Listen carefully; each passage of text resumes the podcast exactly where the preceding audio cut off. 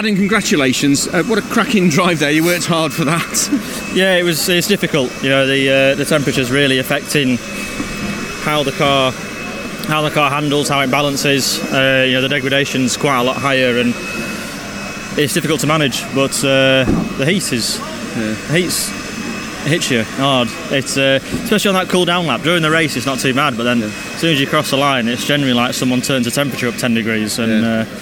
Oh, it's hot. Once you'd got that P4, I could just sense by the way you were driving that nothing was going to get past you.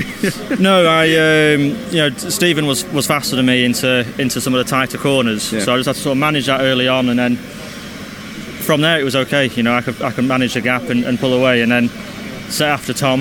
Um, car was feeling pretty good, but it you know could I have pushed harder probably, but you know it's the first race. Let's just bring it home and, and get on with it. Points in the bag. Well done. That's it, Steve.